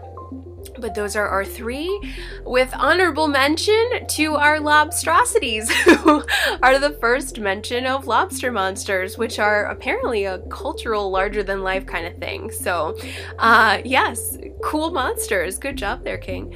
So, let's talk about our final section. Let's head there right now, where I have some uh, concluding questions, observations, and uh, my request for assistance from all of you. I'll see you there.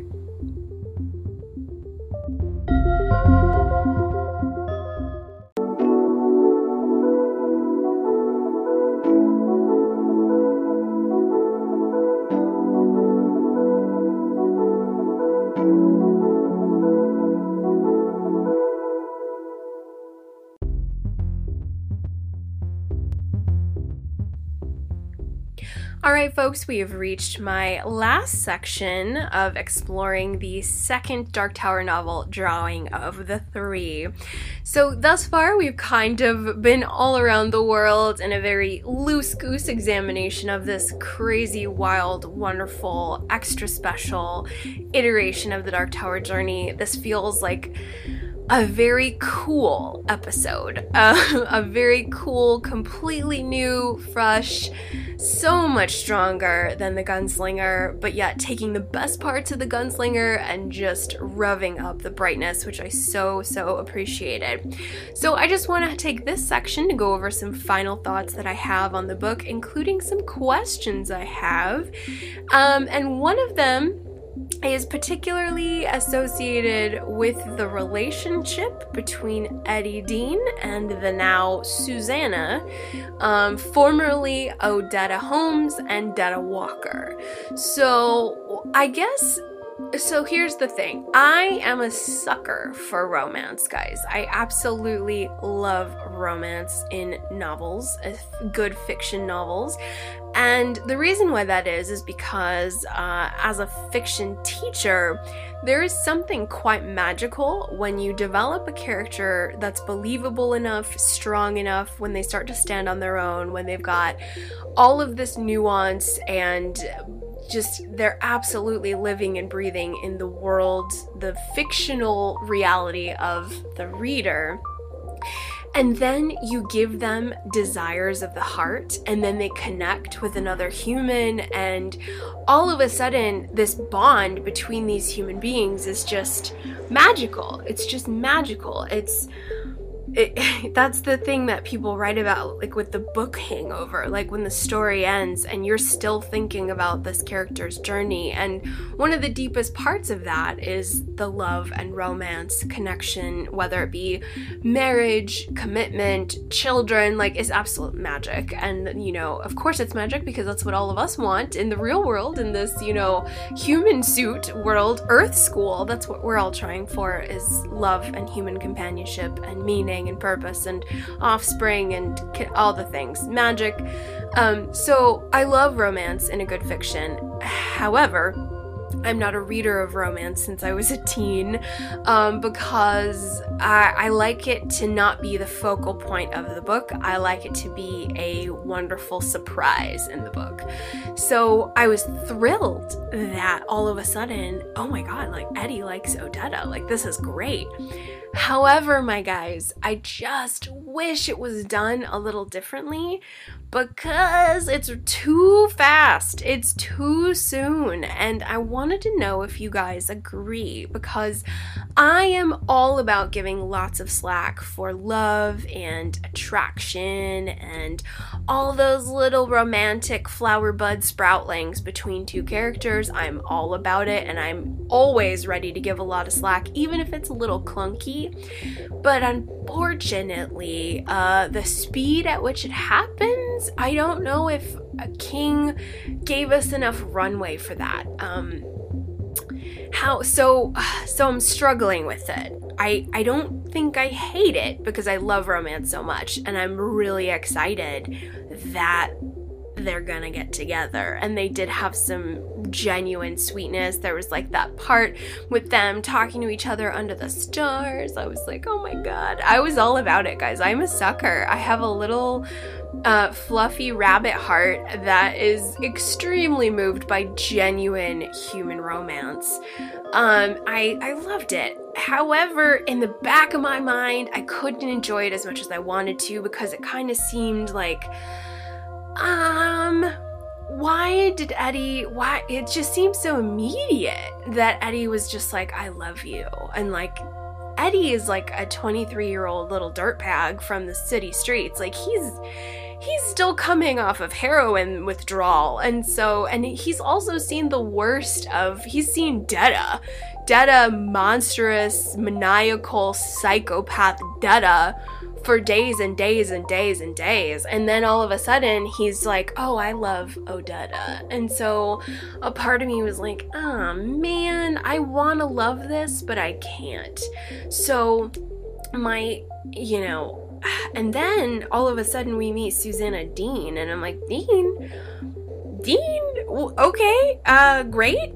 So, is this just a unique Dark Tower thing, guys? And what I mean by this is Am I just supposed to suspend disbelief that the drawing of Eddie and Susanna is fate or the Ka? It's Ka that they are brought forth into Roland's world because they are part of his purpose to get to the tower you know am i just supposed to hang up my my reality and just kind of say welp these two were picked out of their times, out of their worlds, out of their cities and lives because they're supposed to be together and they're supposed to be gunslingers on Roland's journey. And I'm just supposed to like embrace Ka? Is that what I'm supposed to do? And by the way, and uh, am I understanding Ka correctly? It means destiny, right? Does it mean destiny? I hope it means destiny. I think it does. I'm pretty sure it means destiny or fate or um, and then the quartet, I think I'm observing is like your destiny gang, your the group of people who are supposed to be with you on your quest. So Am I just supposed to let all that go and embrace this romance between Susanna and Eddie? Um, because I can if I knew that that's what I'm supposed to do. so I know that I'm asking for a little bit of cheat sheet stuff here. I'm asking for a little bit of help understanding these character bonds, but it's only so that I don't nitpick where I shouldn't nitpick. Because right now I'm nitpicking at the fact that I don't feel King did this romance connection correctly in terms of we don't have enough time to see that blossom between the two of them. It's pretty soon after Odetta finally wrangles Detta. She finally gets control of her own body. She's eaten some scallops. She's feeling good. And then Eddie's swiftly like, I love you. And it's like, what? Um, granted, they've been outside a long time. There could be exposure to the elements. You know, he's kind of a newer person post heroin withdrawal. He's, you know, a thousand miles in between space and time. Uh, that probably millions and different planet. I don't know where we are. Um, from from where he his life was in the 80s and I so I can't I can do it. I can suspend my disbelief and just let it go and be like, "Oh, it's destiny. It's just destiny. They came through the doors. They're supposed to be together and so he just naturally loves her and that's and she loves him back and that's just the thing and I'm just to shut up about it and go forward." I can totally do that. However, um, I'm looking at the text and I'm looking at the writing. And so, what I've got from the section of drawing of the three uh, with this connection, it's way too fast. So, if I'm just looking at it like an unbiased spectator, I'm like, this isn't gelling. This is not, this is too fast. We don't really there's there's just this is out of nowhere. This is out of left field. So I did want to ask all of you about whether or not I need to suspend my disbelief and just let this go, or if I did in fact misread something in the text and maybe there was some more um, ruminations from Eddie in his mind because I do know that he was attracted to her. I do know he expressed attraction to to Odetta when he first you know kind of meets her and stuff like that when she first sort of arrives. I remember that and I was like, okay, that could be something. But for full on love from this little young man, I yeah, I I that's my thing there. So uh yeah, observations, questions, and uh, a request for assistance from the Dark Tower community, if you would be so kind, uh, in regards to the now Susanna. And it seems like because she has taken his name, that means to me that Odetta, when battling or facing down Detta, clearly Odetta's heart's desire was to be with Eddie in that romantic way to the point where this new incarnation, which is like full on, seems, from what I can tell from the reading, seems to be like the the white light rather than the darkness of Odetta Detta. It seems to be like the strongest parts of Odetta come to life, manifested. So the fact that we now have Susanna Dean seems like okay, like this was Odetta's heart's desire to be with Eddie, to take his name, to be his companion, wife, maybe, I don't know. So there's that. Um, I, yeah, so I'm just sort of trying to piece together things and at the same time not spiral out of control with my own curiosities because I also know I have to just read the next book and that'll probably explain a lot more perhaps. Um, but uh, the other thing is this this ending part. So I think this is just my overall general curiosities from the tower, which was revealed to the reader in the last chapter of The Gunslinger, where, uh, oh my god, uh, so the tower is this incredibly immense, beyond human comprehension. This, oh god, how do I even articulate the amazingness of the tower? It's holding reality together. Reality across time and space all planets all galaxies. Like this is it's encapsulating all life and time uh, yeah. So but it seems like Roland is now full on consumed with the fact that the tower is his destiny in some way. He's got to get there, and once he found out what it was, he like wants it even more. Even though the man in black kind of said, like, pursuing the tower, you're just pursuing your own death, you're pursuing your own insanity, you're just pursuing your own um, end to to yeah to put it succinctly. But yet, um, Roland seems unshakably sewn in to the fact that he's gotta get there. These people are a part of his quest to get there.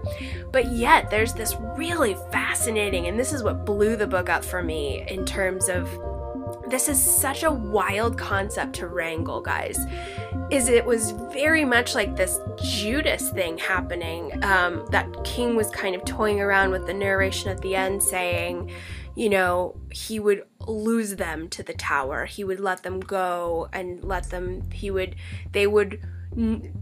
I don't remember. I should have had the exact quote with me. I'm failing in that regard right now. But he alludes to the fact that he's going to let them die for the tower and that's gonna be how it's gonna be. And that blew me away, guys. That just blew me away because we've had this entire novel of like getting to know these people, and everybody's super close at the end, um, minus a little bit of weirdness between, or not yet, not necessarily weirdness, but not yet fleshed out bond between Susanna Roland kind of thing. But like the Eddie Roland bond is pretty strong by the time we reach the last pages of the story, and so there's just this this realization uh, from the mind of Roland that like, all right, these are the people I have drawn, and they will help me get to the tower. And uh, if they die, they die because I'm getting to the tower. And uh, yeah, so sad that these guys are gonna die on my way to the tower. And so that just blew my mind, and it really solidified that like oh shoot. Um uh roland's in it to win it no matter who is involved and that's quite tragic. Early on that's tragic guys because you know you would think in these deeply bonding situations where these people are following their their entire lives are wrapped up in each other entire lives very similar to the walking dead you know the amc series where you've got the sheriff, Rick, and you've got all these people who are family traveling to, from town to town just trying to survive. And we have that same vibe here with Roland and his folk. And yet, it seems pretty understood almost. Maybe not yet quite with Eddie, but like Eddie gets it. Like, you got to get to the tower, okay? And he's kind of on board with what it is. Not, not quite, at least from where, um, from what I gathered from the text. And so it's like, okay, so. Uh, Roland is legit gonna let these people die, just like he let Jake die. Whew, okay. And so it's like, that's a tall order. And if I knew that, if I was chosen to be a part of Roland's little posse here, his quartet, I would be like, you can take a long walk off a short pier, Roland, my guy. Like, I'm out. I'm outskis. Bye. Like, uh, no. Why? Why am I gonna sacrifice my life if you wouldn't do the same for me? That's that's not true friendship, my buddy. So I'm I'm learning some things here, guys. I'm learning things about the character of Roland that I saw a little bit of in The Gunslinger regarding his treatment of Jake, the way he just like, yep, Jake Jake even knew it too. He told him as he was falling. There are other worlds than these. Like, granted, Roland Roland did wrestle with it a little bit. He was torn, which I'm glad to see he was torn a little bit. And he even did allude to the fact how hard it's going to be to let these people go, Eddie and Susanna, and this this bond that they have but he still was pretty matter of fact to the reader that he would do it. And that's intense, my guys. And I could not help but return to my Lord of the Rings vibes um, that I got in all over the place in The Gunslinger, where the One Ring is the all consuming source of power and obsession for everybody hobbit and king and dwarf and elf and and, and everybody is seduced by its power even though it is pure evil. And so I don't know enough about the Dark Tower at this time to uh, associate it to the One Ring in terms of, you know, absolute evil, because I, I just think it's probably neutral. It's just the source of all power, really. But I do think it's got to be a little evil if Roland is just legitimately gonna uh, let his days fade into ruin where he loses all the good people in his life in pursuit of it. So, uh, probably I've just, you know, uh, rustled up a bunch of hornets that are Dark Tower fans. Not necessarily that you guys are angry with me, but you guys will probably just tell me to keep reading because I'm sure I'm gonna learn a lot more in the next installment. Um, but I, and then maybe I did misread. I that is always possible because this was an easy book to have a lot of questions with because where I started with Gunslinger, I had like a million and one questions, and now with Drawing of the Three, I feel like I have 2 million and one questions. But with that final sort of chunk of Roland looking at Susanna, looking at Eddie, and kind of saying, "Yep, it's gonna suck when they die out of my way, or when they're, you know, exit my my story because I'm getting to the tower," it just gave me the One Ring vibes that we see in Tolkien's masterpiece of being this ultimate source of obsession, doom, downfall, and consumer of souls, such as with um, sweet baby Frodo Baggins. He was altered forever after his mission of carrying the ring, just forever, forever altered, and um, one of the reasons he went into the West. And so I just got that vibe hardcore in terms of what the tower is to those who pursue it, and that this is a one way bullet train to love and life lost. And that was a very sobering note at the end of this story, my guys. So, I guess my question to all of you as I yammer on and on and on um, is if I'm understanding this correctly in terms of the tower and Roland's journey, or if there's more nuance to it than that that I'm that I might have missed, or that I will probably get in later novels. I yeah, and so now, my guys, I'm really curious that what's gonna happen because now Jake did not die in New York City, which means he was not at the way station in the gunslinger. So what's gonna happen? Because he stopped it. So it's like what's gonna happen now? What what is gonna happen? So um overall, I am on board, guys. I am really becoming a Tower fan in terms of curiosity. Uh, I really want more of Eddie. I really, really want more of Susanna because oh my god, that my guys, this character is nutballs with a capital N. I just and I think after I finished the story, which was just a few days ago, I've been letting it simmer in my mind, and the more I think about it, the more Susanna Odetta Detta is absolutely on repeat, just kind of like a broken record of looking at various moments when Detta was bananas, when the subtle beauty, quiet grace of Odetta was in the forefront, and then this kind of last fantastical face off. Uh, it's so wild and I'm I'm really enjoying it. So I am on board with this crazy episode of Novel 2, and I most definitely promise to hit the gas on The Wastelands, which I believe is the third installment. So I'm going to get working on that here pretty soon. However, I'm thinking that the I think later, the latest uh, hard case crime might sneak in there and snatch my heart before I read The Wastelands. So, but The Wastelands will happen soon, my guys, because I am a smitten kitten for what's about to go down next with Miss Susanna Dean and what the hell happened to Jake now? I I'm excited. So uh, if you guys would be so kind as to reach out to me with your thoughts, uh, if I misread anything, please give me a direct page number or ballpark. I'll include the edition that I'm reading. I think mine is I think it's 2003, the paperback that I have. Um, if not, I'll include that in the show notes, and you can give me a direct sort of chapter area that I could explore if there's any part of the text that I might have glazed over and and not read appropriately or misinterpreted. Um, and uh, please, no spoilers on future events, but if you could guide me on getting the most out of Drawing of the Three, I would be such a super fan of yours. But until then, we're going to conclude for now on this coverage of Drawing of the Three. I really enjoyed it. I hope you guys uh, enjoy this episode, even though a lot of it's blabbering. Um, but I feel that's essential as I'm trying to understand the power of the tower and Roland's journey and these amazing characters that King has brought to life in the quartet.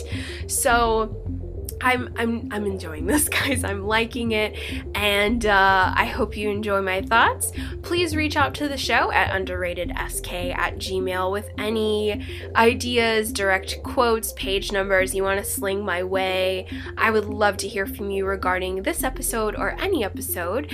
And if you're a fan of the show and haven't already, please head over to Apple Podcasts. And if you would be so kind as to give us a five star, if you would be double, triple kind, you know Hecate triple, Susanna Odetta Detta triple, if you would be so uh, lovely and gracious to give us a kind review, that would help us attract more King readers and uh, would be awesome. So until then, stay tuned. I promise to get more content out soon here as I get some life stuff balanced out. Thank you guys so much for listening, and I'll talk to you later. Bye bye.